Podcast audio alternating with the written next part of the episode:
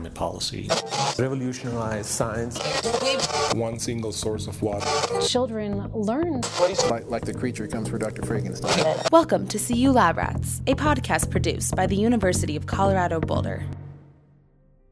Men, did you know you can help reduce your partner's pain in the delivery room? University of Colorado Boulder researcher Pavel Goldstein discovered this when his first daughter was born. During the delivery, his wife asked him to hold her hand, and that seemed to reduce her pain. That gave him an idea for a study. Goldstein's research found that a woman's pain level falls when an empathetic male partner holds her hand. This phenomenon is known as interpersonal synchronization. Interpersonal touch increased brain synchrony and also body synchrony between the partners. Not only did the partners' breathing rates and heart rates sync, their brain waves did too. So basically, we wanted to understand how the synchrony markers in our physiology, body physiology, and brain physiology, how they're related to this uh, touch-related analgesia. To find out, Goldstein used 22 heterosexual couples. The woman underwent a heat treatment that caused mild pain. The man was first placed in a different room, then in the same room but not touching, and finally, the man was able to hold his partner's hand. In this study, we found uh, that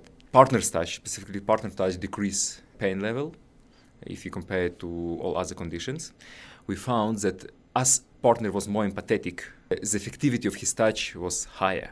Not only that, the more empathetic the partner, the less pain the woman felt. For the couples where male partner was more empathetic, they have higher reduction in, in their pain. But uh, as a point here, you need, you need your touch to really communicate your empathy.